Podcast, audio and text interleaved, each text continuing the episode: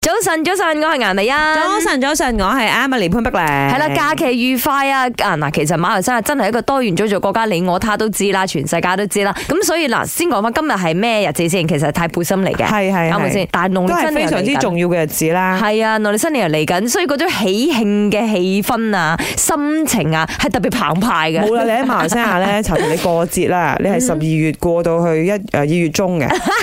係啱啱呢三個月基本上係攞嚟過節嘅，知唔知啊？係， 即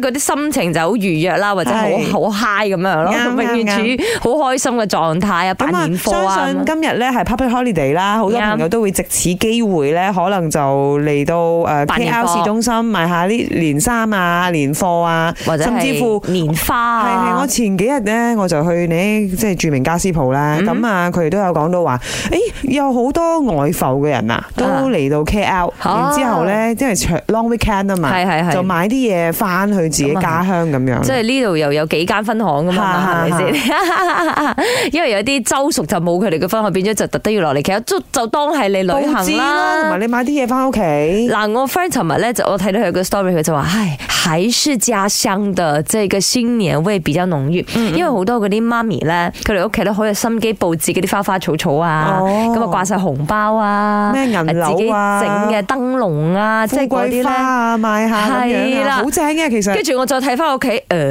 誒、唔係啦，因